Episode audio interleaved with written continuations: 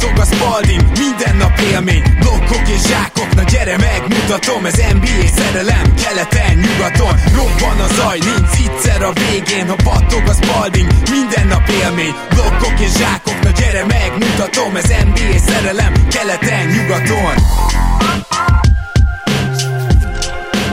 Éj jó! Szép jó napot kívánunk mindenkinek, ez itt a Keleten-nyugaton podcast, a mikrofonok mögött Zukály Zoltán és Rédai Gábor. Szia Zoli! Szia Gábor, sziasztok, örülök, hogy itt lehetek. Az előző héten elkezdtünk egy sorozatunkat, amit aztán nem nyomtunk le egybe, úgyhogy most jön a folytatás. Olyan játékosokról lesz szó, akik most kerülhetnek be a rotációba ebbe a szezonba, illetve most emelhetjük először fel a fejünket, hogy ők igenis NBA játékosok. Persze talán egy-két olyan játékos is szóba kerül, aki ennél nagyobb lépést tesz majd meg, különösen a mai utolsó csapatunknál, de a mai első az a Memphis Grizzlies lesz, és ezzel megyünk tovább. Egyébként ugye már november van, úgyhogy hamarosan sorsolunk is, ezt a következő adásban várhatják kedves patreonjaink. Egyébként a patreon.com per keleten nyugatonon tudtok minket, hogyha szeretnétek egy dollártól támogatni havonta, és nagyon szépen köszönjük, hogy ennyien megteszitek ezt. Igyekszünk ezzel meghálálni, hogy minden hónapban jön egy sorsolás, és a Rep City felajánlásából minden hónapban ezt a nyeremény is követi. Na most, viszont a Memphis Grizzliesnél, ugye, hogyha ezt az adást a szezon előtt vesszük fel, hát akkor temérdek jelölt lett volna. De azért most egy kicsit nehéz bárkit mondani, nem Zoli? Tehát, hogy ugye itt Lerévia, akár Ruddy, akár Zaire Williams, mind olyan játékosok, akik a rotáció szélén vesztegeltek az előző évben, és akkor vártad, hogy betörnek, és hát Zaire Williamsnek sikerült igazából legalább némi biztató jeleket felmutatni, de hát a Memphisnek pont a talán legnagyobb problémája, hogy nincs elég NBA játékosuk, és ezen például az nem segít, hogy Larévia beáll, és nem dobja be a tripláit, miközben ez lenne az, amiért pályán van. Szóval nehéz, azt gondolom, a Memphisnél most ilyen, ilyen kitörésre alkalmas jelöltet találni. Talán Ziara lehet az, vagy Zaire, inkább Zaire, ugye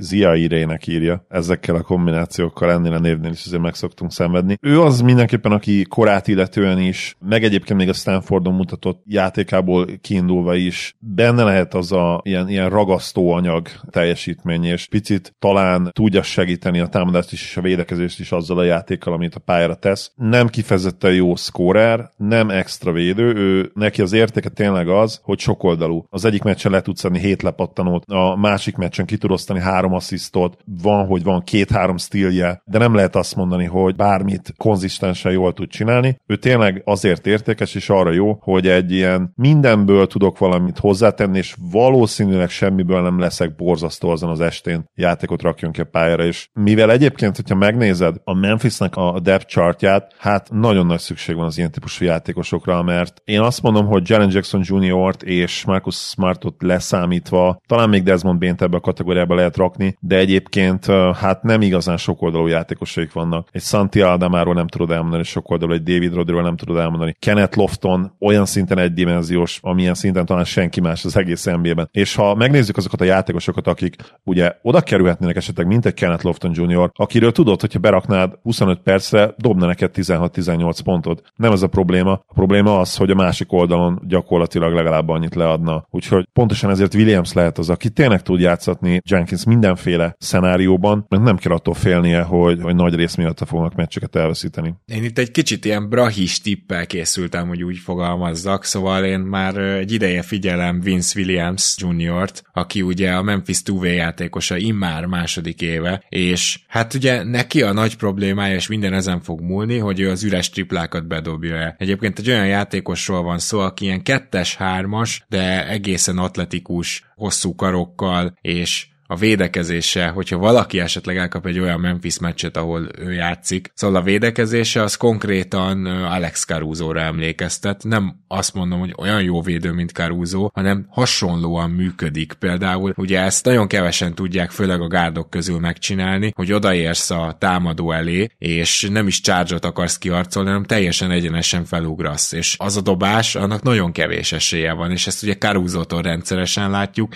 és ezt például ő is csinálja labdája, amihez elképesztő anticipációs készség szükségeltetik, hogy egyáltalán odaért tud, hogy hol kell majd ott egyenesen felugrani, és hogy ezt meg is csináld, és nyilván akármilyen atletikus is vagy egy guardról beszélünk, vagy hát egy kettes-hármasról, egy nem big wingről, hogy úgy fogalmazzak, tehát ugye itt a hatékonyság nem az, hogy leblokkolod a dobást, hanem itt tényleg az a hatékonyság, hogy ezzel szemben egyszerűen nagyon nehéz kosarat dobni. Őnála a védekezés biztosan rendben van, hogyha pályára kerül. Őnála az egyetlen kérdés az, hogy a támadásban mi lesz, mert le tudja amúgy ütni a labdát, nem szerencsétlen a labdával, vagy ilyesmi, de a dobás és annak a konzisztenciája. Úgyhogy én Brahiból egy kicsit bemondanám őt, már csak azért is, mert már valamikor nagyon fel akartam ráhívni a kedves hallgatóság figyelmét, aztán lehet, hogy ez is bemegy az évkönyvbe úgy, mint ahogy DeAndre Brem Landryről beszéltem annó, beszéltem róla sokat, aztán nem lett belőle semmi.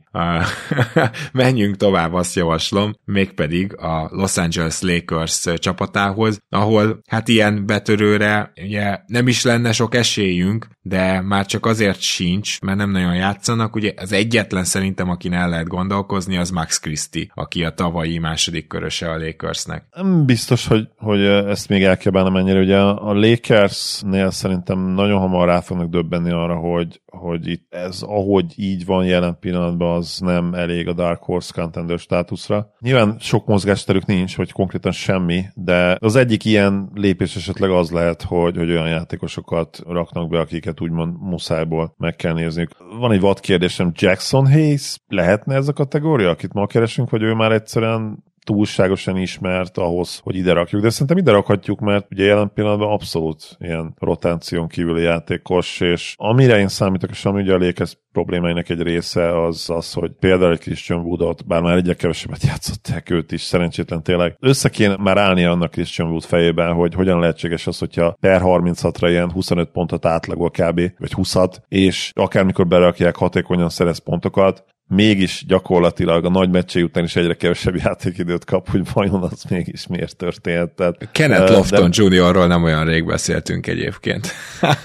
Igen, igen, és Woodnak viszont tényleg, mert lehet, hogy, lehet, hogy ez is már egy hülyesség ezt kijelenteni, hogy Woodnak még lehet esélye, de hát nem biztos, hogy lehet esélye már, hiszen 28 éves, tehát ha, ha egyszerűen fejben nem állt össze neki ez a védekezés dolog, mert egyébként tényleg minden másba relatíve jó, tehát... Én azért nem, nem gondolom azt, hogy ő olyan jól passzol a mai magas emberek mércéjével. Hát jó, nyilván persze, most be lehet kötni még ebbe abba, de de azért használtam a relatíve szót, hogy, hogy ott sem azért borzasztó. Tehát Ez igaz. Voltak Igen. neki ilyen három asszisztot megközelítő per 36-os szezonjai, és ugye stabilan jól lepattanozik 10-11 pattanok körül, és tényleg ezt a 22-25 pontot per 36-ra általában beteszi a közösbe, és teszi azt egy ilyen 60%-os körül TS-sel. Tehát tényleg Wood egyébként viccesen megféltem mindig, az, az a játékos Wood, aki mindig új csapathoz kerül, és az új csapatnak a szurkolt tábora az elején mindig azt mondja, hogy hát ezt csávot, hát ez bármikor berakod, ezért 16-10 hoz, hát majd, majd mi tudjuk használni, majd itt, majd itt. És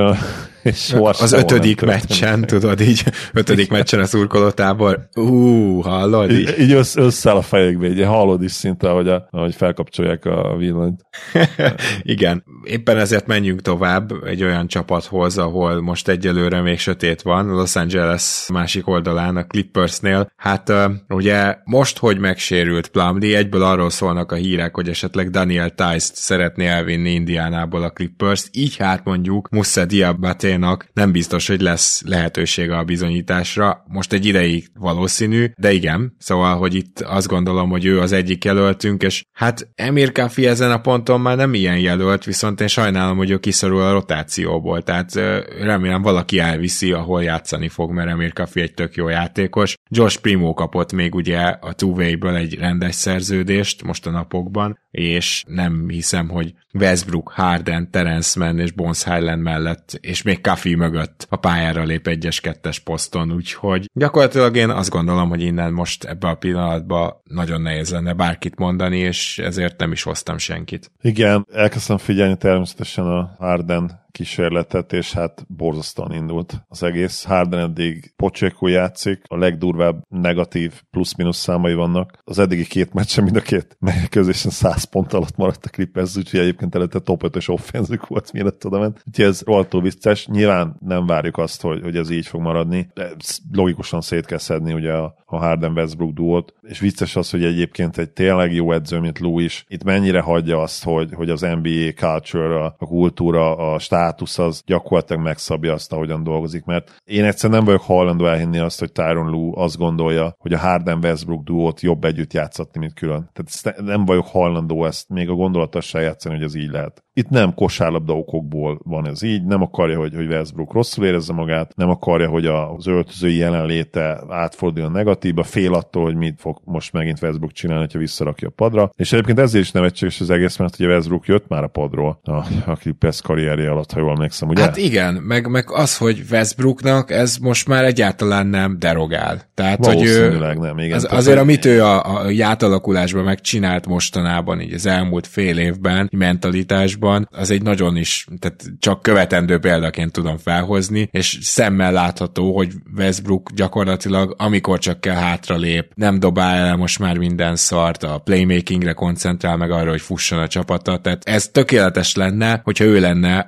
akkor a padnak az irányítója. Így van, és hogyha megnézzük a fiatalok között tényleg kinek lehet bármilyen esély arra, hogy hogy játszan, akkor, akkor én sem nagyon látok olyan játékost. Már Highland is igazából elveszíti a rotációban a percét, ami teljesen logikus, tehát ugye ezt is jósoltuk meg, hogy Kawhi és Paul George mellett majd Highland az ő stílusával kimegy a pályára, akkor meddig, meddig tart majd az a türelem. Ahhoz tényleg James Hardennek kell lenned, vagy Russell Westbrooknak, hogy ez a türelem kitartson. Ők megengedhetik maguknak, hogy úgy védekezzenek, mint Highland, és hát legalább ők fizikálisan ugye van tényleg ez a sajnos nem sajnos ez a sztereotípia, hogy hogyha valaki kicsi és könnyű, és emellett gyenge védő, akkor az sokkal jobban fel fog tudni mindenkinek, mint ha, ha két méteres és 108 kiló, mert az utóbbi mellett mindig meggyőzed magad arról, hogy hát ha ő jó helyre beáll, és semmi más nem csinál, jó helyen lesz, lepattanózik is, az már végül is kicsit a védekezés része, ugye lezárjuk a védekező possession egy, egy védőlepattanó, meg tud magad győzni, de egy Bones Highlandnél nem tudod magad meggyőzni edzőként se, meg sztárjátékosként se, hogy neked mellette kellene játszanod, amikor ott, ott tényleg nincs mencsvár egy ilyen 80 kilós játékosnál, ha egyáltalán van 80 kiló. Hát ö, igen, lehet, hogy most már van, de egyébként hozzáteszem, hogy Westbrook és Harden is az első két közös meccsükön védekezésben nem voltak vészesek, tehát hogy sőt a Clippers sem összességében. Én azt hiszem, hogy itt ezt valahogy támadásban kell működésre bírni, meg ugye spacingben, ami nagyon nehéz lesz, és ebben sem segít az, hogyha mondjuk Josh Primot játszatod, vagy az említett Diabatét. Na jó, akkor menjünk szerintem egyel tovább, és ez pedig az Indiana Pacers lesz a következő csapatunk, ahol viszont bőven lenne fiatal, de az Indiana Pacers az nagyon vinná módba kapcsolt. Egyébként róluk majd valamikor beszélünk, és hát nem a pánikgombadásban, hogyha így folytatódik, hanem sokkal inkább lehet, hogy a tartatatlan trendek között, de még az is lehet, hogy a tarthatók között. Na mindegy, velük kapcsolatban már nagyon készülök egy hosszabbra. Az biztos, hogy még a saját rukiukat sem játszatják, Jerry Walkert, akit ugye 1 per 8 húztak. És hát ez nagyjából azért van, mert ez a csapat, ez kialakult, befoltozták Bruce Brownnal gyakorlatilag, és Obi Topinnal, ami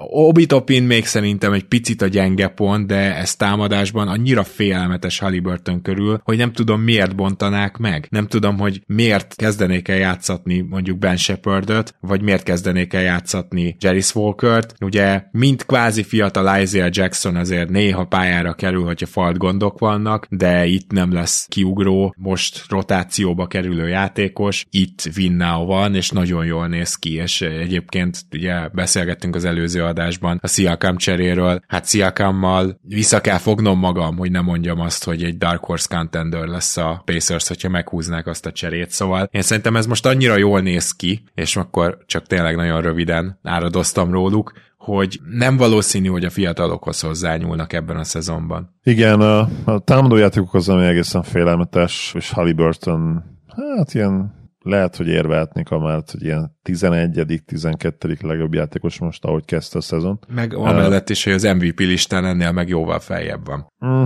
talán, igen. Top 6-ba ott azért nem, egyértelműen nem félne be, de, de lehet, hogy utána egyébként 7., 8., 9. helyre már lehet, hogy oda lehetne igen. Ugye bármilyen roleplayerről beszélünk a Pacersnél idén, szerintem a védekezésre kell fókuszálni, és pontosan ezért sem látom én se azt annyira, hogy itt túlságosan sok játékosnak lenne esélye bekülön a rotációba. Nincs egyszerűen olyan név közöttük, akik komolyan beleszólhatnának ebbe. A Pacers nyilvánvalóan nem, azért nem Dark Horse contender, tehát egyetemen védekezésre lenne szükségük, de a támadójáték az olyan szinten megállíthatatlan jelenleg, hogy nagy valószínűséggel ebben nem fognak most valóban belenyúlni, ahogy mondtad. Gyakorlatilag a keleti Dallasról beszélünk egyébként, és nagyon-nagyon sok a párhuzam. Tehát Igen. tényleg napestig lehetne sorolni. Beszéljünk, de csak röviden a Houston Rocketsról is, amiben azért nyilván itt vannak olyan tehetséges fiatalok, akiktől el is várjuk, hogy benne legyenek a rotációban, és akik pedig abban a kategóriában voltak, hogy bekerülhetnek, ott vannak a szélén, na az összes ilyet elcserélte ugye a nyáron a Rockets, de egytől egyig tehát Ty Ty Washingtonékat, Josh Christopher, úgyhogy itt gyakorlatilag nem maradt jelölt. Rukikat ritkán emlegetünk itt, annyit érdemes elmondani, hogy Ken Whitmore egyelőre nincs benne a rotációba, ahogy azt félig meddig vártuk. Ugye azért a szezon előtt és a szezon bearangozónál ez volt a nagy aggodalom, hogy Whitmore, és azóta még jött Bullock, ne felejtsük el, aki szintén játszogat, tehát, hogy Whitmore-nak itt nem maradt hely, de amilyen formába került most az adás pillanatáig a Houston Rockets, ezen mondjuk nem is annyira csodálkozom, hogy akkor itt, ha már kezd összeállni ez a Houston, akkor nem próbálgatod Whitmore-t. Szóval itt sincs jelölt, ezt akarom mondani igazából.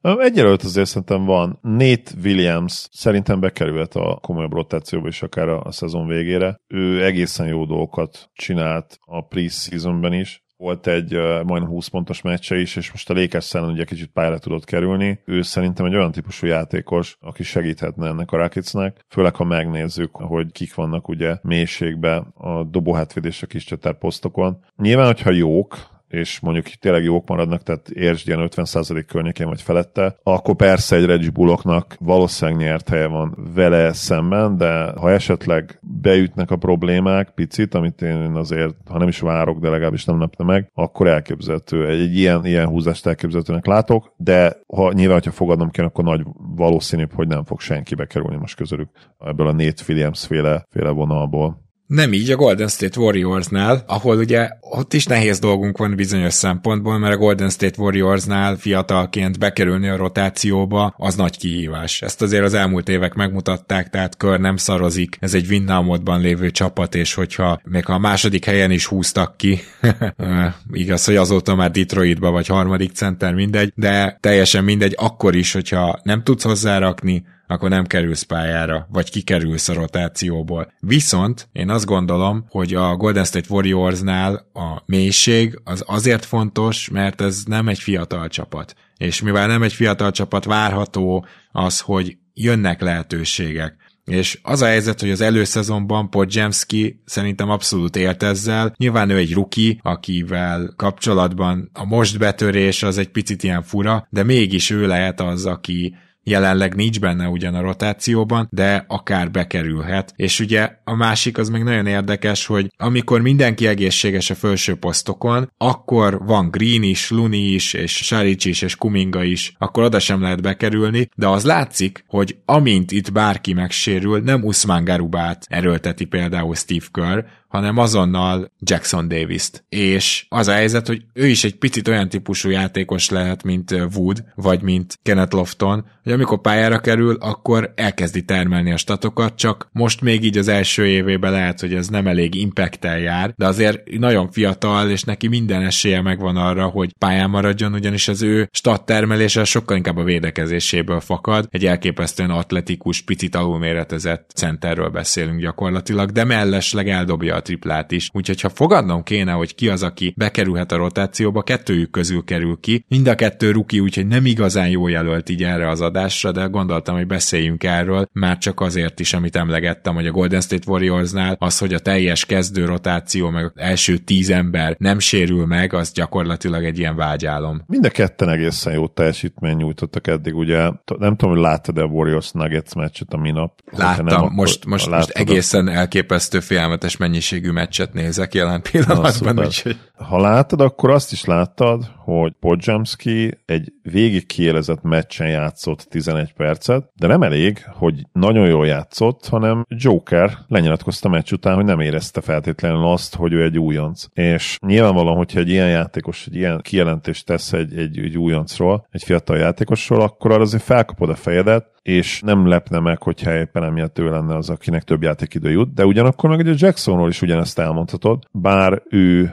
Beleszúrja. Aki szintén egyébként remekül játszott a Denver ellen, és ő még többet is volt fent a pályán, majdnem 20 percet. Jackson nem nagyon triplázik, vagy egyáltalán nem, tehát nyilvánvalóan azért ez egy nagyon nagy hátránya a Warriors rendszerében, viszont fent tud lenni a pályán azért két, vagy akár két abszolút elit triplázóval, vagy ugye egy abszolút elit triplázóval, Clay vagy Curry személyében, bár itt azt azért hozzá kell tenni, hogy Clay romlása nagyon nagy erőkkel folytatódik tovább. Idén szerintem már elérhetjük azt a szintet, amikor annyira egyértelművé válik, mindenki számára, hogy ő nem a régi, hogy egyszerűen ki kell majd venni a kezdőből, és ez egy borzasztó, kellemetlen dolog lehet, lesz majd kör számára, és nem tudom, hogy ő készen áll erre, vagy csak a következő szezonban, amikor meg már tényleg mindenki számára rohadtul egyértelmű lesz. Aminek szerintem már most is egyértelműnek kéne egyébként lenni. De Igen, csak a... bocs, hogy ne felejtsük el, hogy ez neki a contract year, és nem is tudtak megállapodni a hosszabbításról, Igen. tehát én azt gondolom, hogy, hogy itt ezt Clay nagyon nehezen viselni ilyen körülmények között. Tudod, amikor várja a pénzes kamiont. Hát ja, oké, okay, csak igen, csak a, ugye a Warriors meg, bár hogy mennyire tévhit ez, vagy álomkergetés, de ők nyilván bajnoki címet akarnak megint nyerni. Erről beszélnek az öltözőben, most az tök mindegy, hogy, hogy erről a világ mit gondol ők. Nyilvánvalóan elhiszik, hiszen megcsinálták már négyszer konkrétan. Igen. Jó, akkor viszont azt gondolom, hogy nézzük meg a Detroit Pistons csapatát, ahol nagyon jó jelöltjeink vannak arra, hogy végre rotációtagok legyenek. Én azt gondolom, hogy most, hogy visszatért a sérüléséből Isaiah Livers, őt régóta emlegetjük, eljön az ő ideje. Most már, mint cserenégyes, egyértelműen számolnak is vele, illetve Ugye Begli és Wiseman közül Begli nyerte ezt a cserecenter harcot, és nagyon kíváncsi leszek erre a Livers-Begli párosra a padról, olyan szempontból is, hogy jól kiegészítik egymást. Ugye Begli is, hogyha úgy van, eldobja a triplát egyébként, Livers még a százalékai nem látszik, de ő, őt jó triplázónak várják. Ráadásul ugye a pad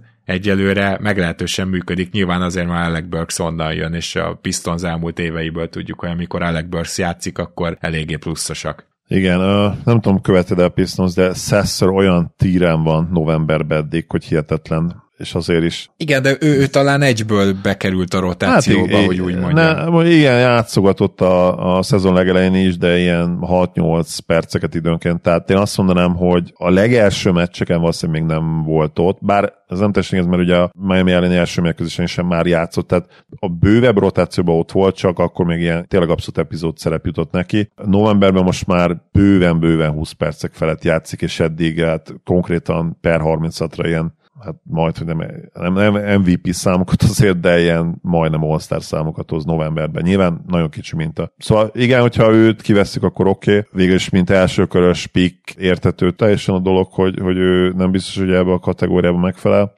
Beglit említetted, egészen jól játszik idén, hogyha boxkostatokat nézzük. A, az impactja azért, azért hát erősen megkérdőjelezhető, de amit talán most ő elért az elmúlt időszakban, és itt most akár az előző szezon végére is gondoltok, hogy ő azért most bebetonozta magát valószínűleg az NBA-ben még a következő három-négy évre, ami Igen. nem rossz fegyvertény. Nyilván nem feltétlenül erről álmodozott, mint második pick. Igen, de azért voltak olyan pillanatok valószínűleg a karrierjében, ahol az is felmerült született benne, hogy ő most kikerül a ligából, szóval... Voltak, és szerintem még lesznek is, tehát ő szerintem egy ilyen nyilván magasabb, mint Beasley volt, de, de még abban a szempontból is azt hiszem sokszor mondtam ezt a párhuzamot, hogy mind a ketten rohadt magas pikek, talán Beasley-t is, de hát nem Beasley-t konkrétan első olyan vitte az. Nem, más, második hely, ugye Rose mögött volt második. Ugye? Azt hiszem Beasley, igen. És hogy Beasley-nek is voltak olyan szezonjai, ahol amikor hagyták neki, hogy, hogy pontokat dobjon, akkor, akkor tudott átlagolni, sőt, hát még ugye az eddigi Bagley-nél többet is ő, ő volt 20 pontos játékos. A mai modern NBA-ben azért már Bagley nem fogod eljutni, hogy valamelyik csapat legyen olyan hülye, hogy megengedje neki, hogy akkor itt van fiam a labda, és átlagolja 20 pontot nekünk. Ez biztos, hogy nem fog megtörténni, de egyébként NBA játékos pályás maradhat annak ellenére is, hogy totál bust eddig, és ezzel ugye nehéz lenne vitatkozni. Meg én azt hiszem, hogy Beasleynek olyan kiemelkedő, brutális tehetsége volt, hogy azt egyszerűen meg kellett nézned szezonokon át. Tehát, hogy tudod, amikor ennyire tehetséges valaki, és ez azért Begliről nem mondható el. Ő neki a fizikai tehetsége azért jóval felülmúlta ezt a képzettséget, meg ezt a dobásérzéket. De hát egész csomag kell. Most már tényleg sokoldalú játékosnak kell lenned ez a helyzet. Viszont menjünk át a Denver Nuggetsre, ahol bőven van jelöltünk, és főleg a frontcourtnál, és meg is történt gyakorlatilag az, hogy Peyton Watson a tavalyi első kör végén választott játékos, illetve végre Nagy rendszeresen pályára lép, és szerintem nagyon jól is játszanak, szóval a Denvernek a második sora idén kifejezetten a védekezés miatt működik, és én azt gondolom, hogy ez a két ember felel a Denver második sorának védekezéséért. Szóval ez egy ilyen külön dicséret nekik, hogy nyilván a második sortól nem igazán lehet azt elvárni Denverben, hogy hát gyújtsák fel a izé parkettát, és nem tudom én, dobjanak gyorsan 20 pontot 5 perc alatt, de konkrétan Najinál már régóta várjuk ezt az áttörést, hogy támadásban legalább annyira legyen hasznos, hogy a védekezését kihasználja, mert tudtuk, hogy az jó lehet. Peyton Watsonnál meg kifejezetten Jared Vanderbilt fájban van, nem nem tudom, te hogy vagy vele. Nyilván itt egy olyan csapatról beszélünk, aminek ilyen három meccsét láttam, te meg az összeset. Igen, uh, Watson elképesztően jó védő. Most már meg kell kockáztatni azt lassan, hogy szerintem a legjobb periméter védője akár a Nuggetsnek. Nyilván Aaron Gordon egy olyan jelenlét volt a play ami ami miatt azt mondhatnánk, hogy, hogy oké, okay, neki jár ez a cím, és akkor ott van még KCP, ugye ők ketten, akik, akik főleg a periméter védekezést nyújtják magas szinten a Denverbe. De főleg KCP, uh, bocs, mert Gordon egy igen. kicsit inkább ilyen kettőtől ötig, tehát azért nem őt igen, ilyen, a Gordon, Gordonnak a sokoldalúsága az, hogy mindenkit tud védekezni, de, de nem igazán ilyen lockdown védő, bár hozzáteszem a play azért voltak ilyen meccsei. Ha megnézitek a boxscore statjait Watsonnak, nyilván nem, nem fogtok magatok alá csinálni, de olyan mértékig jó védő eddig, és annyira jók a fizikai adottságai, hogy tényleg én megkockáztattam, hogy ha egyetlen egy ilyen védő possession kéne most, akkor lehet, hogy őt állítanám rá az ellenfél legjobbjára. Támadásban egy teljes talány még, nem rossz egyébként, tehát a fast breakben agresszív, jól katol, de nyilván mennyi tizedik opció körülbelül támadásban. Tehát, Igen. Ma- tehát mondom, nem. mondom, Jared Vanderbilt. Tehát te, teljesen igen, ilyen típusú. Annyi, hogy talán Vander, Vanderbilt ugye teljes non-shooter, és Watsonnak egész szép a dobomozdulata, és szerintem belőle lehet idővel egy ilyen két kísérlet mellett ilyen 35-36 százalékos shooter. Igen. Ezt abszolút látom benne. Úgyhogy igen, támadásban itt nem, nem, nem is feltétlenül kell azt tőle, hogy, hogy, hogy sok mindent csináljon. És beszéljünk meg kicsit, nyilván ez ilyen nagyon-nagyon tényleg outside of the box, és, és most Murray sérülése miatt, hát nem, hogy Murray sérülése miatt került be, most szerezte konkrétan az első NBA kosarát két-három meccsel ezelőtt, de Colin Gillespie kifejezetten jól nézett ki ebben a csere irányító szerepben, és abszolút nem vállal be semmi olyat, ami az ő komfortzónáján kívül van, tehát tényleg olyan szinten követi a tervet, hogy valószínűleg valaki nagyon megmondta neki, hogy mit csinált és mit nem, mert kb. semmi improvizáció nincs a játékába, de tök jó, tök jól néz ki a pályán. Tehát, tehát nyilván statokat sem nagyon tudtok nézni, mert volt egy 6 pontos meccs, meg egy 5 pontos meccs eddig, két assziszt, egy assziszt, és az üres tripláit bedobálta, de tényleg azt látod, hogy egy intelligens srác, nem is olyan rossz atléta, kicsit alulméretezett, a dobása nagyon szép, olyan, olyan tipikus, intelligens fehér gyerek csere irányítónak tűnik, tudod. És a védő oldalon meglepően jó egyébként. Tehát fegyelmezetten ott marad lábbal, nagyon jól mozog oldal irányba, és tényleg gyors is. Nem ez a átugrom az ellenfelemet, de gyors, gyors lábbal, úgyhogy kifejezetten kellemes meglepetés. Egy pillanatig nem éreztem azt, hogy probléma az, hogy ő játszik 15 perceket az elmúlt pár mérkőzésen, és a Denver nem lett rosszabb egyáltalán bele a pályán. Azért, hogy Nyilván most ezzel... nem a, nem a legjobb Murrayhez hasonlítom, hanem úgy ahhoz Persze. képest, hogy vele kell a pályán lenni. Persze, persze, azért vagyok ezekkel óvatos, mert Malakai Flynn ugyanígy kezdte, szint szóról szóra mindent el lehet mondani, amit elmondtál, és aztán... Igen, igen. Aztán Bár most egyébként ki, a Dallas ellen jó játszott kivételesen. Nem, most, most volt két-három jó meccse, Két-három jó nagyon meccse, bízik benne Rajakovics, de most ne menjünk el a... Igen, de nincs is, nagy- nincs is más választása, ezt beszéltük a múltkor Rajakovicsnak, Igen. mint hogy hát én, én már réges-rég Freeman Liberty-t játszatnám, de ez, ez más kérdés. És akkor, ha már említetted a Dallas-t, akkor ők a következő csapatunk, és azért a Dallas Mavericksnél nem tudom, meddig tart még ez a dobóforma, tehát ez a tartatatlan trendek number van csapata egyelőre, de hogy itt nem lesz olyan fiatal vagy, vagy betörő játékos, amíg ez kitart, abban teljesen biztos vagyok. Itt még Omex sem játszik, őt ugye megpróbáltak itt, tehát tényleg a számlájára legyen írva, hogy ő, ő megpróbálta azt, hogy Omex játszik. Az első preseason meccsen konkrétan kezdett, onnan sikerült kiharcolni a, a pad végét, de nincs is más igazi jelölt, és azért Omex is egy idei elsőkörös. Szóval én úgy érzem, hogy ez a csapat, ez itt megvan a rotáció, készen vannak, ezzel mennek, ameddig tudnak, és eh, amíg ez a csapat itt támadásban így dob, addig nem hiszem, hogy, hogy nagy változtatások lesznek. Még akkor is, hogyha ennek a Dallasnak már most is nagyon látszik, hogy, hogy ez a védekezés dolog mennyire kellene, és mennyire kellenének olyan játékosok, akik ebben tudnak segíteni. És hiába, hogy akár Omex, akár AJ Lawson ilyen lehetne, még nem azok, még az túl fiatalok, hogy egy ilyen csapatnál tényleg impact játékosok legyenek, mert ide azok kellenének, tehát hogy sajnos nem Herbert Jones egyik sem, hogy így fogalmazzak. Az biztos. Ö, Csapatszinten egyébként nem olyan különlegesen nagyon jól tripláznak eddig, bár lehet, hogy még pár meccsel ezelőtt nézted a statot, mert ugye most azért pont a Raptors ellen azt hiszem, hogy nem, bár nem, ott, ott is jól dobtak egyébként, ott is a tripla vonalon túl olyan 40 17 triplát dobtak be 42 kal szóval. I- igen, igen, igen. Amúgy a szezon átlag ilyen 39,7% a csapatnál, ez abszolút tartató. Ilyen 38-39%-kal szoktak nyerni ugye ebben a kategóriában a csapatok, de talán volt olyan szezon, amikor a Clippers, most megnézem gyorsan. Igen, Clippers az 20-21 járt 40 fölött is. Igen, a Clippers konkrétan 41,1%-kal triplázott 20-21-ben, ami egyébként egy utólag is ilyen hihetetlenül what the fuck statisztika, mert akkor 2,1%-kal voltak jobbak, mint a másodikok, és azóta senki, tehát a 20-21-es szezon óta senki nem jutott igazából. Utána a következő szezonban 37,9%-kal nyerte a Heat ezt a csatát, az azutáni szezonban 38,7-tel a Philadelphia Sixers, ez a tavalyi szezon, és idén ugye a Mavericks vezet eddig 39,7%-kal, tehát még, még a 40% közelébe sem jutott senki azóta a 41,1 Ezért is óta. mondtam, hogy ez teljesen tartatatlan, igen. igen. Viszont azt azért el kell mondanunk, hogy itt tényleg nem triplázással kerülnél ide be hanem amikor Jason Kidd megunja azt, hogy gyakorlatilag úgy is meccsben van az ellenfél, hogy szanaszét dobjuk őket,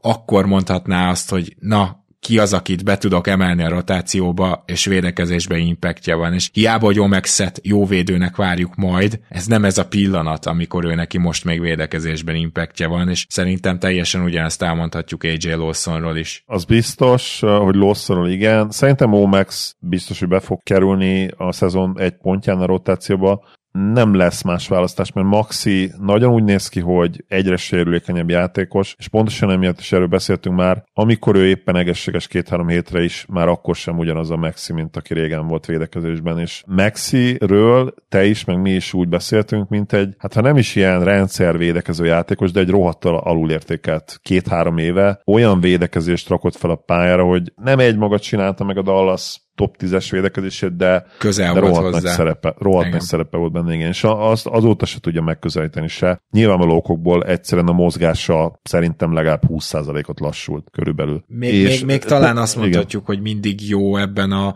gyűrű közeli besegítésben. Ő nem fog kiosztani hat blokkot, de ő nagyon-nagyon jó helyeken van. De intelligens védő, de, igen, de, de egyszerűen azt a lassúságot már nem tudja kompenzálni. És hogyha a Mavericksnek megnézed a, a rosterét, ugye Holmes se igazán védő, tehát Holmesnak egész jó boxkos tatjai voltak védekezésben, de nem az a játékos, akire azt mondanád, hogy, ő is hogy inkább védő. gyűrűvédő, talán úgy lehet megfogalmazni. Igen, igen, igen. Neki is ez az erőssége, viszont azért ne felejtsük el, hogy azokban az években, amikor Sacramento szenvedett, és még tartotta playoff-mentes streak, azokban az években csak vele a pályán voltak értékelhetőek védekezésben, és nyilván ez az, amiért Holmesnak felment akkor az ázsiója, de sajnos a sérülések után úgy tűnik, hogy nem ugyanaz a játékos. Igen, tehát hogy uh, aki és már lehet, hogy csalás az kicsit, de ugye de Hardy lesz azt szerintem, aki ilyen 20 perces játékossal van majd a szezon során, mert eddig nem. De olyan szinten, tehát hogyha azt mondjuk, hogy kevés védőnk van, a második sorban kevés olyan játékos is van, aki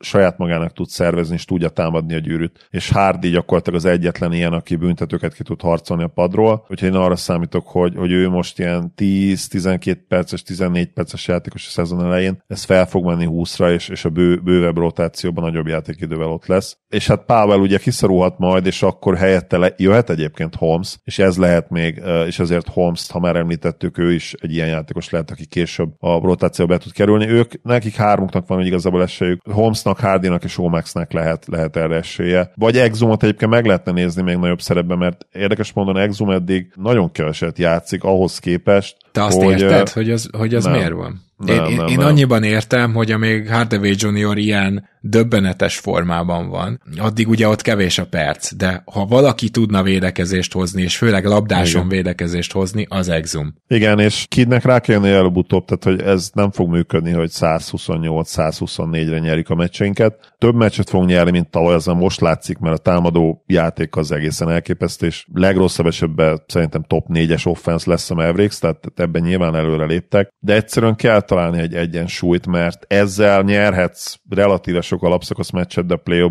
tök esélytelen leszel már a második körtől. A fordított csapatról is beszéljünk, a Cleveland Cavaliers-ről, ahol elmondhatjuk, hogy ezzel a védekezéssel sok alapszakasz meccset lehet nyerni, de a playoffban a másik oldalon problémák lesznek, és a Cleveland Cavaliers-be azért én nekem vannak bőven jelöltjeim. Mondok rögtön egy teljesen out of the box sztorit, mert így, hogy Tristan Thompson meg Dean Wade ennyit játszik én azt gondolom, hogy nem lehetetlen, hogy itt Isaiah Mobley meg fogják nézni. Egyébként nincs baj Clevelandbe, vagy ilyesmi, nem, nem, nem azért mondom, de én titkon kicsit remélem azt, hogy a Mobley tesók lesznek együtt pályán, és tudom, hogy Mobley a Summer League-ben nézett ki rohadt jól, és azért abból tényleg nem szabad következtetéseket levonni, de én benne reménykedek, hogy úgy fogalmazzak. Nyilván most Ty Jerome sérült, tehát az irányító poszton is bőven lenne hely, csak az a probléma, hogy ott nincs nagyon ember, tehát Lövört átvette ezt a helyet, amíg Jerome sérült, és az újoncuk Sam Merrill pedig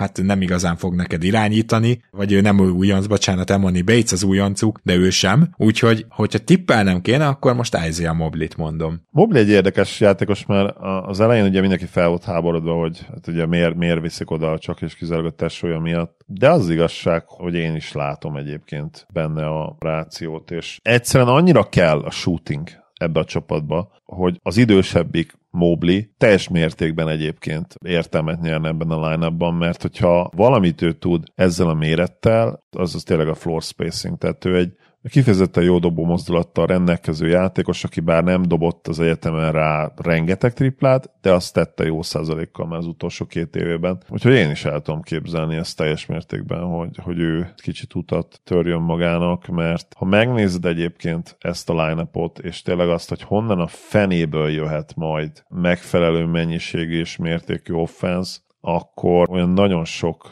variációs lehetőség Variáció nincs, nincs, igen. Tehát, hogyha Strauss egyszerűen nem tudja bedobni a triplet, ugye az első mérkőzésen kezdett egy 7 per 13, és gyakorlatilag azóta, most leszámít a legutolsó meccsét az OKC ellen, de, de Pocsék forrában volt, ugye a szezonban 29%-a triplázik, de ugye 32%-a novemberben 29%-kal, tehát egyszerűen valahol találnod kell még offenszt, és hogyha megnézed ezt a keretet, levertet nyilván játszhatott de akár még többet, de ő meg szintén hozza maga problémáit, és egyébként ő meg kifejezetten jól játszik eddig támadásban. Tehát, hogyha vele a pályán gyengék vagytok úgy, hogy ő egyébként jól kezdte ezt a szezont, akkor nem tudom, hogy mi a megoldás, de, de a rollpérek között is kell keresgélned.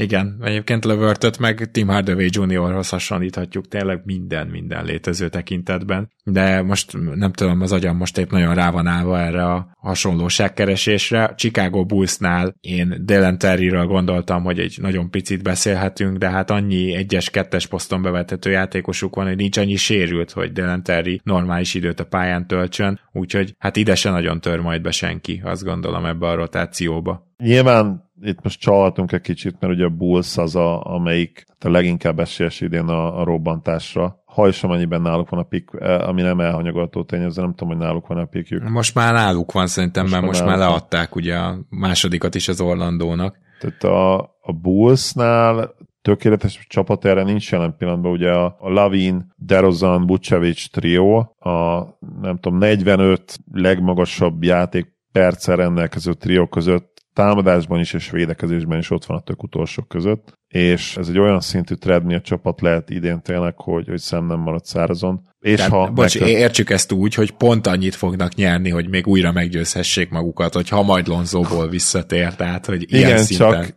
igen, csak hogyha a végre, végre megtörténik ugye ez a robbantás, amit itt is. Én meg igazából a Karniszovas féle ritult sem szerettem, emlékeztek rá, de tényleg tök jól indultak az első szezonjukban, tavaly előtti szezonban. Olyan, olyan érzésem az embernek, mint hogyha már öt évet csinálnak ezt a semmit, de hát nyilván ebben az is benne hogy a, a Bulls a 2010-es évek elég jelentős részében is treadmill csapat volt, legyünk őszinték. Egészen a korai felemelkedés után nagyon, nagyon sok. A Jimmy Butler féle Bulls szerintem kb. mind treadmill csapat volt. Úgyhogy az ember nyilván ez is benne van a fejében, hogy miért nem lehet már normálisan lemenni kutyába. Senkit nem látok jelen pillanatban, a, ami, amíg csináljuk ezt a bullshit, próbáljunk nyerni 35 meccset dolgot, addig valóban nem hiszem én se, hogy, hogy be tudnak kerülni a rotációba ezek a fiatalok. Meg nem is tudom, hogy egyébként őszintén mennyi értelme van, de Dellen tényleg az lehet, akit majd megpróbálnak, főleg, hogyha hogyha ugye megcsinálják a, ezt, a, ezt a rebuildet, mert bele azért nyilván investáltak egy, ha jól emlékszem, ő nem volt olyan nagyon messze a loteritől sem. A, a late first volt azt hiszem tavaly, igen. Uh, most megnézem. 18 volt, igen. Ja. Tehát még úgy mondta, hogy hát még inkább ilyen mid. Mid, igen. Köz, közel volt inkább a loteri, az igen. Tehát bele, bele egyébként kellene investálni, és remélhetőleg ez meg is történik, mert ha ez megtörténik, akkor végre az valószínűleg azt jelenthetné, hogy tovább léptek ezen a és akkor ilyen relatíve gyorsan le tudnák kérni a veszteségeiket ilyen három éven belül. Persze jövőbeni pikkek az, az más kérdés. Hát igen, igen, rohadt jót mondott, mert nem emlékszem, hogy a Lópozban, de valamelyik vendég volt az, hogy nem lehetne egy olyan szűrőt rálakni a League Pass-re, hogy Chicago meccseket úgy nézel, hogy csak kárúzót nézed? Az nem rossz egyébként, igen, jó ötlet. Mert ő továbbra is élmény nézni tényleg, tehát uh, elképesztő hatása most, van a játékra. Uh, most olvastam egy cikket, valamelyik sztár nagyon megdicsérte, azt hiszem talán Kevin Durant volt, nem esküdnék meg rá, hogy is mondta, hogy, hogy a pálya mindkét oldalán szenzációs dolgokat csinál. Nem biztos, hogy Durant volt, de egy, egy nagyobb játékos most a minap. És tényleg uh, szerencsétlen ki kéne szabadítani onnan. Szabadítsuk ki Alexet és akik felszabadulhatnak a Hornetsben, azok a francia kedvenceid, Zoli, biztos, hogy őket hoztad ez a csapathoz. Már csak azért is, mert örülünk neki, hogy JT Tor játszik, de amint Cody Martin ismét egészséges, és Miles bridges nem tudjuk még mi lesz. Nem vagyok benne biztos, hogy ott a 3-as, 4-es posztról, vagy inkább 4-es, 5-ösről nem szorul ki. Ám de, Tio Maledon és Frank Nilikina egymást váltogatja, mint kvázi csere irányító, és ez pont ugyanaz a poszt, és ezt most ne egyes-kettesként értsétek, hanem a padról jön valaki és védekezést hoz, amit tavaly ugye Smith-szel csináltak meg. És nem is értettük, hogy őt miért engedték el Smith Junior-t, de lehet, hogy azért, hogy a többi kedvence, minden ilyen korábbi kedvencedet oda vigyék, és most ugye Tio Maledon és Nilikina is ott van, és ha jól emlékszem, akkor ugye az volt a felállás, hogy Nilikina kezdte ezt a sztorit, aztán ő megsérült, és most Tio Maledon Maledon van benne a rotációban. Kettőjük közül az egyik, biztos vagyok benne, hogy a Hornetsnek a rotációjába bent ragad, és ő nekik tényleg kell valaki, akit be tudsz úgy küldeni, hogy az ellenfél labdását is fogja. Tehát, hogy ez az, ami egyszerűen teljesen hiányzik, ez a perimétervédő a Hornetsből, és az is nyilvánvaló, hogy azért most olyan egyzője van a Hornetsnek, ugye, aki a védekezést megpróbálja sokkal inkább előtérbe helyezni, úgyhogy adott is. Azt nem hiszem, hogy mind a ketten egyszerre. Tehát, hogy az nincs előttem, mert igazán egyikőjük se tud irányítani. Ugye Meladonnak voltak erre pici felvillanásai, Nirikinánál szerintem ezt a szállat már mindenki elengedte ő magát is beleértve, de abba biztos vagyok, hogy a kettőjük közül az egyikben fog ragadni a rotációban. A hornets kapcsolatban most elég friss sok ért, ugye ez a Wizards-tól kikapni majdnem 20 ponttal, az nagyon kemény fegyvertény, úgyhogy ez a Wizards idén azért tényleg nagy dolgokra tör, és ezt értsétek jól alapvetően, tehát egyértelmű igen, hogy a kettőjük között Tióban van természetesen a nagyobb potenciál, és ugye nyilván nagyon szeretem Frankit, de az is nála kérdéses, hogy egyetlen ott lesz még a rossz terem majd. Hát ez a sérülés, Maladon... sérülés, ez azért nagyon szarul jött neki, mert ugye azért Igen. ő volt az először az első meccseken, Igen. aki bent volt. Igen, és nyilvánvalóan a, a védekezése miatt is, illetve elsősorban azért, ha őszintek vagyunk, akkor nyilván Tio Maladonban még mindig a lényegesen nagyobb potenciál. Tehát e, ez a srác nemrég töltötte be a 22. életévét, tudom, hogy az életkor az egy olyan dolog, hogy addig használjuk előnyként, vagy, vagy inkább pozitív tulajdonságként, amíg valaki el nem ér mondjuk a 25. életévét az NBA-ben, és közben meg lehet, hogy sokszor nem is pozitív tulajdonság, hanem legyünk köztük, lehet, hogy negatív inkább. Tehát a nála és az ilyen típusú játékosnál pontosan tényleg azt jelzik, hogy, hogy egyszerűen nem volt még elegendő magas szinten színvonalon lejátszott mérkőzése, és fejben egyszerűen nem áll készen rá, mert fizikailag egy Theo Maledon szerintem teljes mértékben NBA ready az ő wingspanjével, az ő atletikusságával a másik probléma vele az nyilván, hogy, hogy nem jó shooter, és poszton kívüli, tehát kombó, de ha valakinek van esélye, és meg akarod nézni, úgymond, hogy mi, mi van benne vele, akkor az ő lehet. És hát nyilván érdekes kérdés, hogy a Hornetsnél mennyire folytatódik majd ez a borzasztó teljesítmény, hogy elkezdték a szezont, és ami őszintén meglepően rossz teljesítmény, eddig gondolom ebben egyetértetünk, főleg úgy, Abszolút. hogy egyébként Ball, hogyha megnézed Ball teljesítményét, akkor ő, ha nem is jó, de legalábbis nem is extrán rossz. Tehát, Egyre jobb jobb inkább úgy fogalmazni. Egyre jobb, igen, igen. És ennek ellenére is. Főleg a védekezés aggasztóan rossz eddig idén. Így van, pont ezért van az, hogy ennek a két franciának legalább az egyiknek be kell kerülnie, meg azért, amikor lesz Cody Martin, és ha esetleg lenne Bridges, bár nem tudom, hogy ezen a ponton még arcvesztés nélkül vissza lehet-e őt pakolni a rotációba, szóval ezt majd meglátjuk, és erről majd beszélünk, de beszéljünk most akkor a Brooklyn Netsről, ahol hát kialakult egy rotáció, és gyakorlatilag csak akkor lehet ebbe bekerülni, hogyha valaki sérült. Viszont valaki állandóan sérült, és például Armoni Brooks, aki folyamatosan ilyen 15. emberként kering az NBA-ben, ugye járt Houstonban így, járt Torontóban így, és az vele az érdekes, hogy aztán mindig valahogy be-bekerülget a rotációkba. És most is lehozott egy, nem tudom, négy vagy öt triplás meccset, már most nem emlékszem fejből, de ami fontos nála, hogy ő tényleg egy jó shooter, és nem igazán tud semmi mást. Viszont ez egy olyan tulajdonság, ami miatt az egyzők így megnézik, hogy ha milyen jó lenne a padra egy ilyen shooter 10 percre izé berakod, és egyszerűen nem lehet egyedül hagyni. Úgyhogy igazából ő lehet az, aki valahogy itt beverekszi magát, de van itt nem kevés fiatal, akit a Brooklyn Nets szerintem csak akkor néz majd meg, ugye mostani rukikról is beszélünk itt nyilván, és köztük elsőkörös rukikról is, mert hogy Noah Clowney abszolút ide tartozik, és egy picit ugye Jalen Wilson is, akiknek akkor lesz esélye pályára kerülni, hogyha ez a Brooklyn szezon már elmegy. De a Brooklyn azért nem olyan rossz, én ennél rosszabbra vártam már a startnál is, úgyhogy lehet, hogy ez még beletellik egy 3-4 hónapba. Úgyhogy velük kapcsolatban ennyivel készültem. Én a Nets nem vártam egy nagyon rossz csapatnak, tehát ilyen szerintem ilyen 50% környékén lehetnek ők, az ilyen play szint lenne. Hát engem az nagyon nagy meglepetésként érne, hogyha ők Aha. megközelítenék azt. Az 50%-ot? Meglátjuk, szerintem abszolút benne lett a pakliban. Armoni Brooks-szal kapcsolatban most felsejlett valami, hogy nem ő volt az, akinek volt egy ilyen mini lean mániája, amikor így egymás után volt valami, nem tudom, három, négy, öt meccs, amikor ilyen 20 pontokat szerzett, lehet, hogy keverem Simán, valakivel. ne, de lehet, hogy Houstonba tolt egy ilyet. De az már jó, jó pár éve volt, lehet, hogy keverem valakivel. Hát figyelj, uh, elképzelhetőnek tartom azt is. Minden esetre vele tényleg ez van, amit mondtam, hogy a tripla dobása miatt egyszerűen valahogy minden egyző meg akarja nézni.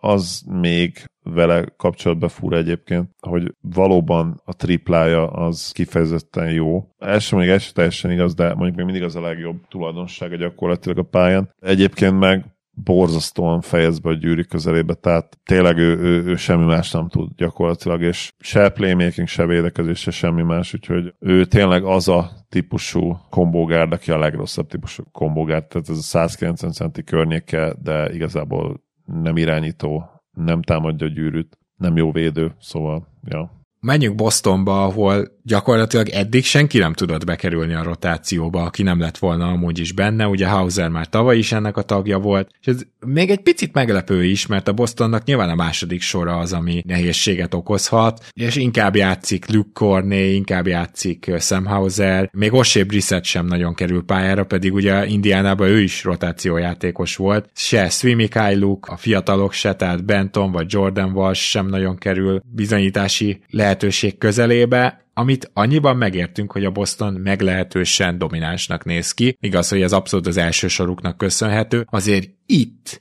én még nem tartom azt teljesen kizártnak, hogy a második sor összetétele alakul majd, mert azzal még itt a, a jó rajt árnyékában is, és a Boston drukkereket, hogyha most meginterjúolnánk, akkor mindegyik azt mondaná, hogy igen, azért ott még van probléma, és amikor mondjuk már csak egy ember kiesik abból az alapvető hatos rotációjukból, ami hat igazán jó játékos, akkor azért már rögtön egyből érződik, hogy nincs meg a kellő mélység. Erre is kíváncsi vagyok, de arra is, ez most egy teljesen másik téma, hogy a Boston még ezzel akar-e valamit csinálni, hogy valami apróbb csere, vagy lehet, hogy majd amikor a kivásárlási piacon fel kell kapni valakit, akkor érkezik, de nem, valahogy nem hiszem, hogy ezzel a mostani rotációval, amit most látunk, ezzel végigmennek az egész szezonon, és ez lesz a playoffban is. Tehát, hogy itt valami változtatás még azért szerintem jön majd. Az alapvető problémájuk, hogy Hauser kifejezetten jó támadójátékos, és rá gondolhatsz egy olyan ilyen bench piece-ként, akit beraksz, és tőle kapsz valami pozitívat. Nyilvánvalóan a gáza az, hogy Hauser hát finoman fogalmazva sem jó védő, és hiába a konzisztens támadásban, és ő, ő tényleg nagyon konzisztens, tehát nagyon force spacer, relatíve jó lepattanózó is, vagy legalábbis nem rossz lepattanózó, de védekezésben majd, nem mínusz egy ember, időnként legalábbis. Egy ilyen típusú játékos nem nagyon fogsz tudni játszatni a play És a Celticsnek talán mindegyik másik csapatnál jobban azon kellene dolgoznia, hogy megtalálja a hetedik emberét egyáltalán a playoffra mert jelen pillanatban... Hát ez hát most ez... Peyton Pritchard vagy Luke Corney konkrétan. De itt tartunk. Igen, ez, ezzel mondom, tehát gyakorlatilag nincs. Nem biztos, hogy arra kellene fókuszálnod az alapszakaszban, hogy, hogy legyen esélyed 60 meccset nyerni. Nyilván ez tök jó dolog, ha összejön, de én biztos, hogy játszottam Jordan Walsh-t, egyszerűen értem, hogy támadásba nulla srác, vagy igazából egy hatalmas kérdője, de egyszerűen meg kell nézned azt, hogy tudsz-e találni egy olyan csávót még, egy hetedik embert, akit a play ban be tudsz majd vetni. És én értem, hogy Jordan volt suki, de ő nagyon-nagyon jó védő, és meg kellene szerintem egyszerűen nézned, hogy be tudja dobálni az üres triplákat, ugyanis őt olyan szinten fogják otthagyni, mint Tybolt és közben meg tudod, hogy a védő oldalon egy rohadt magas IQ-val rendelkező, nagyon jó játékos. Tehát a preseasonben is ezt megmutatta ő már, hogy ő nagyon jól fog védekezni. Tehát én nem egészen értem, hogy, hogy itt mi a terve ezzel kapcsolatban. Tehát az alapszakasz kicsit erre is kellene, hogy legyen, hogy egyszerűen megpróbálsz találni valakit. Tehát az Mazula számára egyértelműnek kéne, hogy legyen tényleg, hogy, hogy itt nem fogja tudni se Hausert, se Kornét, se Pritchardot valószínűleg játszatni a play tehát kell talán egy olyan játékos, mint Walsh, és oké, ő egy darab triplát se dobott be a preseasonben sem, de védekezésben tényleg jó volt, és ezt azonnal megkapná tőle. És ez már szerintem többet ér, mint az, amit Hauser jelen. Lehet, hogy a jelenlegi Hausernél alapszakaszban nem ér többet, mert nyilván Hauser támadásban tényleg most tök konzisztens, és ezzel is tudsz alapszakasz meccseket nyerni, de a playoffra meg leszel lőve. És nem tudom, hogy egyébként ki tudsz még megpróbálni, tehát... Azért mondom, hogy lehet, hogy itt a kívánságlási piac igen. lesz a... Hát az, igen, igen, az kell, mert, mert Brissettet esetleg... Hát figyelj, a teória az, hogy Brissett egy 3 játékos, és ugye ő Igen. csak nem elég 3 és nem elég D, de mind a kettőből tud egy kicsit, hát én, én nem lepődnék meg, ha ő azért ebbe bekerülne, ha itt nem lesz változás, de kb. ezt tudod felhozni. Na menjünk az Atlanta Hawksra, azt javaslom. Uh, még bocs, még, még, a, még azt értem egyébként, hogy, tehát, hogy Sweet miért nem játszott kicsit többet, tehát hogy ő, ő meg ugye semmit nem játszik eddig, tehát nem azt mondom, hogy ő ez a játékos lenne egyébként, de hogy neki is azért ennél több játékidó kellene, hogy jusson szerintem. Hát valaki, aki a Toronto Raptorsba látta a Swimmy megkapni a lehetőséget, azt kell, hogy mondjam, hogy vele ez az ilyen erratikus játék az, hogy amikor bedob két triplát, akkor utána hirtelen úgy érzi magát, mint Lükkenárd, tehát, hogy ő le is üti a labdát, meg, meg egy, egy, hasonlítható a két játékos, csak mindenben gyengébb egy kicsit Mikhailuk, de azt hozzáteszem, hogy amikor voltak olyan meccsei, amikor kvázi csereirányítót játszott, és jó, tehát egyszerűen Svi Mikhailuk tök jó pick and roll irányító amit így, így nem, nem, nem értesz, csak mégis közben meg csak ezzel nem fogsz bekerülni, mert védekezésben gyenge vagy, mert a triplád az hol nagyon jó, hol teljesen elmegy, és hogy én azt hiszem, hogy ő neki vég, végső soron a védekezése az, ami nagyon akar, nagyon kapar, tényleg Kenárthoz lehet hasonlítani szinte minden szempontból, mm. de azért nincs azon az elit triplázó szinten, ami Kenárdot bent tartja igazán a ligában. Igen, vagy ami Hausert bent tartja a fő rotációban, Amúgy meg igen. Pritchardot bent tartja. Tehát tényleg csak ezekkel vannak bejebb, csak ugye az a probléma, hogy ők a playoffra nem lesznek pályán tartatóak. Igen. Na mindegy, Igen. lehet, hogy ezzel előre szaladtunk. Atlanta Hawks. Nyilván most ezen a ponton egyszerűen hülyeségnek hangzik Jalen Johnsonról beszélni, de mégis, hogy is mondjam, győzelmi köreimet, meg bevonulásomat meg akarom tartani. Tehát, hogy Jalen Johnsonra megmondtam, hogy nem csak rotációban lesz, hanem bekerülhet a kezdőbe, ki is szorította onnan Szedik Bait, és egyrészt büszke vagyok nyilván a jóslatomra, de másrészt pedig azt kell látnunk, hogy Jalen Johnson akkor átugrott, hogy gyakorlatilag tizedik emberből lett, most lehet, hogy negyedik ember ebben a rotációban. Én a jelenlegi játék alapján azt gondolom, hogy fontosabb játékos, mint DeAndre Hunter, Simán, idén jobban játszik eddig. Idén jobban kicsi játszik. mint amelyik, de egyértelműen. és arról nem is beszélve, hogy a Most Improved Player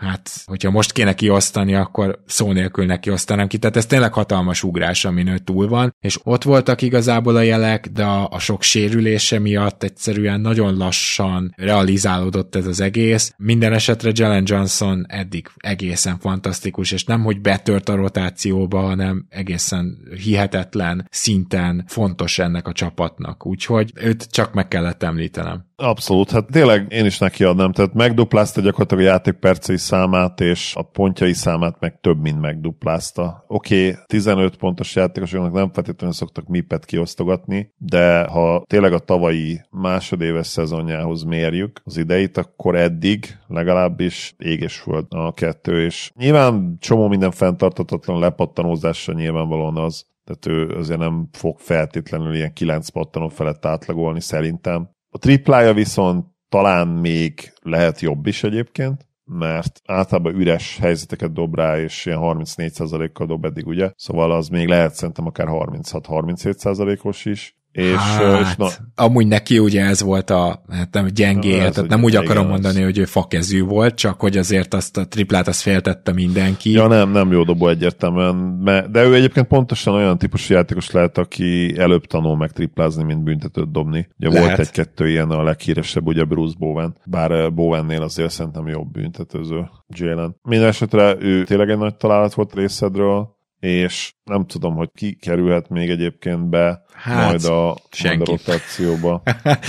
Leginkább senki, én azt hiszem, hogy itt ugye az, hogy Wesley Matthews nem, vagy alig játszik, az lehet még egy kérdés, illetve azért én nekem nagyon nagy, és tényleg hatványozottan nagyon tetszik mindig Bruno Fernando, amikor pályára kerül az elmúlt évben is, most a preseasonben is, csak ugye most Okongwu meg Capella teljesen lefoglalja azt a posztot, de ott úgymond sérülés, vagy ilyen-olyan, mit tudom én, négyes poszton sérülés, és Okongwu kicsit négyest is kell, hogy játszon, tehát tudom képzelni, hogy Fernando pályára kerül, de ő, ő egyszerűen egy megbízható center lett egy, azok után, hogy gyakorlatilag már kikopott a ligából, ami egyébként nem kis teljesítmény. Buffkint azért szerintem említsük meg, tehát nyilván, és ez, ez persze nem egy nagy tipp, hogy egy ponton majd ő nyilvánvalóan be fog kerülni a Hawks rotációjába, hiszen egy majdnem lottery picket investáltak bele. Ugye 15-én húzták, és a preseasonben kifejezetten sokat játszott, és nem volt túl jó, de nem is volt borzasztó, tehát ő nyilvánvalóan majd fog játszani a szezon során, akár már idén is, de lehet, hogy ez kicsit csalás, tehát a 20 éves 15. pikkedet persze, hogy egy idő után majd fogod játszatni. Kérdés az, hogy, hogy ahhoz át kell alakulnia-e a backcourtnak egy kicsit, hogy ez megtörténjen, azért talán nem, idővel szerintem ő meg, megkaphatja a lehetőséget, de tehát ugye most már elmondtam, hogy ez, ez igazából ilyen evidencia, hogy meg kell, hogy kapja majd a lehetőséget idővel. Mondok egy másik evidenciát, Zoli. Nagyon szépen köszönöm, hogy ma is itt voltál, végigértünk a csapatokon. Örülök, hogy itt lehettem. Szia Gábor, sziasztok! Kedves hallgatók, köszi szépen, hogy velünk tartotok, azt is, hogyha támogattok minket, és a jövő héten pedig ismerős adásokkal jövünk, egy picit reagálunk már csapatszinten is a trendekre, maradjatok velünk, sziasztok!